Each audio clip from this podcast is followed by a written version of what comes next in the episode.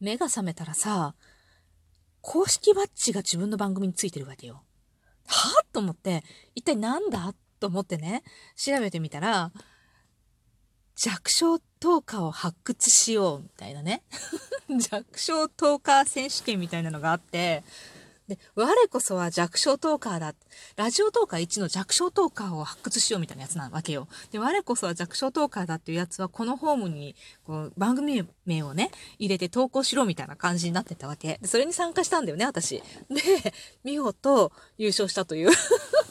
で、その、商品が、公式バッジなわけ。弱小トーカーを応援しようっていうことでね、公式バッジをつけてもらえるっていうやつに見事当選したんだっていうことが分かって、めちゃめちゃ笑って目が覚めました。なんかね、よくさ、泣いて目が覚めるとか、あ、夢の話でわかるよね。夢の話。夢を見たの、そういう夢をね。で、よくさ、泣いて目が覚めるとか、まあ、笑って目が覚めるとかね、怒って目が覚めるとか、まあ、まあまああるじゃない？っていうのでも長らく体験してなかったのよ。もう本当に、前、そうやって目が覚めたのはいつだったかって思い出せないぐらい昔に泣いて目が覚めたことがあったなっていうのはあるんですけれども、ね、久々に思いっきり笑って目が覚めた朝でした、今日は。でもね、その夢と現実の違いはっきり分かってるわけ。なんか、そういう時ってさ、え？とか思って起きて、こう自分の番組見てみない？でしょ？あやっぱ違うよね？みたいな感じになると思うんだけど、私も全然確認してないんだけれども、実際、と、実際のね、現実と夢の話とその違いっていうのがものすごい明確に分かれていて、多分その笑って目が覚めたところで、多分明確に区切れたんじゃないかなと思うんだけれども、全然今度はしてないんですよ。でもなんかね、いや、笑えるわと思って面白いね。夢を久しぶりに見たなと思って、長い間、目が覚めた時に夢を覚えているっていうことは全くなくって、これってさ、よく考えたら、私の初夢みたいな。覚えてない、まあ、初夢、覚えてるものを初夢とすると考えたら、いや、私の初夢はこれみたいな感じでね、なお笑えると思って、今日の朝はね、本当に愉快な朝でした。で というわけで、今日もなるようになるさ。こんにちは。アラフォー母ちゃんこと冬木玲です。この番組はアラフアラフォー母ちゃんこと冬木玲が日々思うこと、本の朗読や感想など気ままに配信している雑多な番組です。えっとですね、今日もサッカーの練習を見ながら配信しております。でもね、寒いから 車の窓を閉めてるのよね。なのでね、音はあんまり入んないかな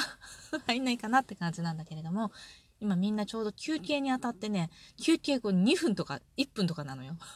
で、1時間半今日はね、あの練習があるんだけれども、今1分ぐらいの休憩が始まって終わったみたいな感じで 一瞬、一瞬みんなが、この車を止めてる方っていうのは、ベンチ側でこう休憩する場所側なのね。で、その、まあ、車の、そのベンチを挟んで向こうがコートになってるんだけれども、みんながバーってこのベンチ側の方に寄ってきて、で、お茶をカバカバって飲んで、で、次、前半は結構基本的なあの、ドリブルの練習だったりとか、いろんなそういう練習で、後半は、試合を実際やったりとかするんだけれども、その後半のためのね、ユニフォームの上に着るゼッケンか。ゼッケンをパパパパって取って、もうすでに並んでますね。こうやって喋ってる間に。早いね、動きが。本当に感心するわ。幼稚園のね、年長さんぐらいからいるわけよ。で、上は3年生までなんだけれども、このチームはね。で、下の子が通ってて、で、あ、4年生までいいのかな ?4 年生までいる子もいるって感じかな。基本3年生までなんだけれども、4年生以上のチームはちょっと場所が違うのよ。で、その場所がちょっと遠くていけないっていう子は4年生までこのチームにいるみたい。だから4年生もいるか。うん、1人いるかなっていう感じなんだけれども。早いね。本当に揃ってて、あの、先生のさ、指導だよね。すごいなって。もスポーツって結構何でもそうだけれどもさ、あの、学校とかでも結構なかなかだらだら動かなかったりもう、やってる学校も結構多いじゃない？だけどこういうところって、まあみんなのやる気も違うかもしれないけど、やりたくて来てるわけだから、学校行きたくて行ってる子は何人いるかって感じだしね、行きたくなくて行ってる子もたくさんいるだろうから、まあそのやる気の違い、打ち込み方の違いっていうのもあるかもしれないけれども、ほんとね、すごいよね。一分、ほんと2分かからないうちに、バーって走ってきて、お茶をパーって飲んで、ゼッケンパパッと来て、ダーって戻ってて整列するっていうね。これが普段の生活でもできたら、本当に無駄のない時間を過ごせるなと思ったりするんだけれども できないっての親の指導も悪いってことか 子供たちにそれをする素養はちゃんとあるんだよね。で、どうでもいいんだよね。どうでもいい話をダラダラした。いつもそうだな。いつもそうなんだけれども、今日夢の話をちょっとしようと思って、私のくだらない正夢の話を冒頭に持ってきたんだけれども、夢ってさ、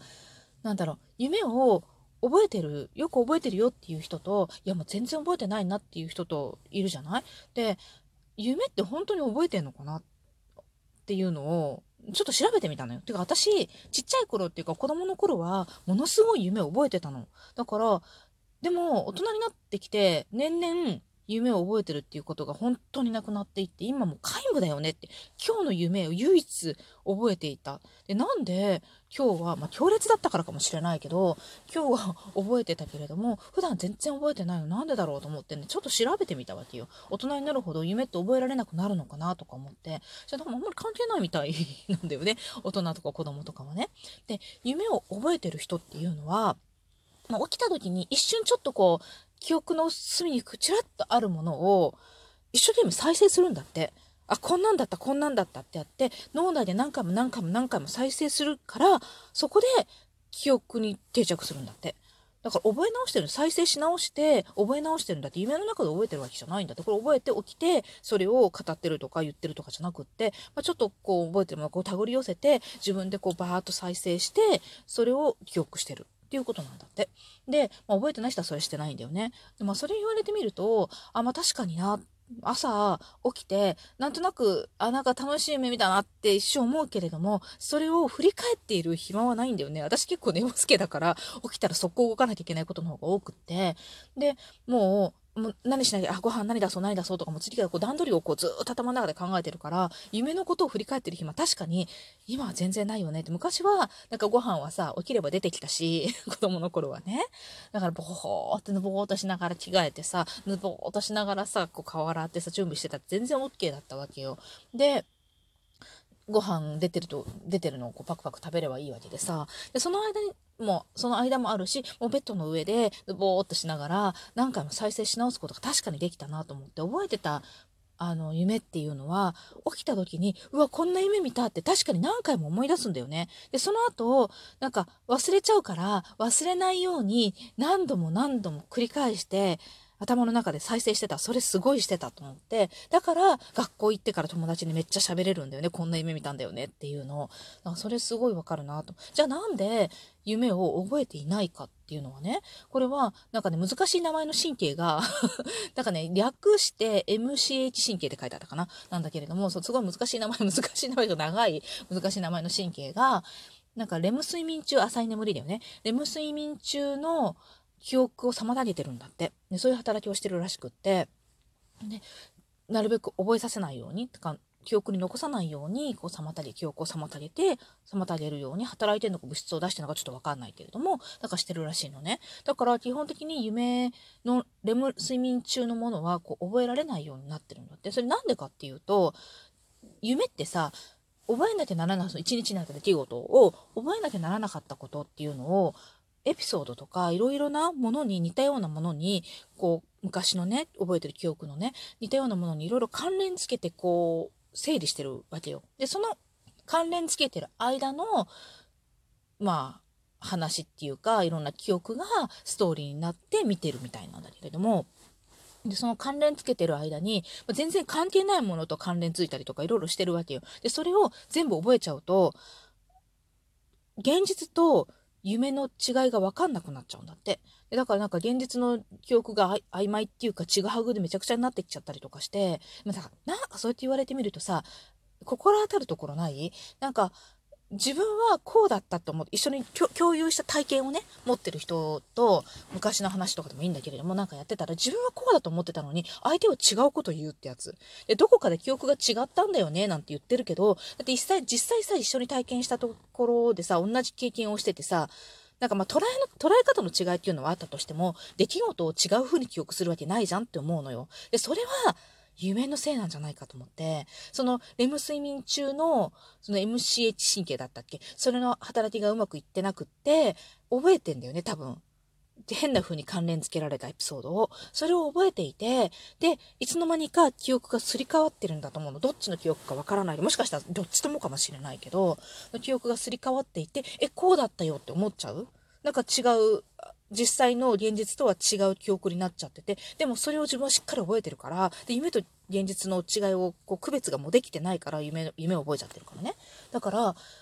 全然違う記憶にすり替わってるみたいな感じで、あれなんか記憶違いかなみたいなことってあるでしょ絶対一つや二つあるでしょなんか、それは、そのレム睡眠中の記憶なんじゃないかっていうふうに思いましたね。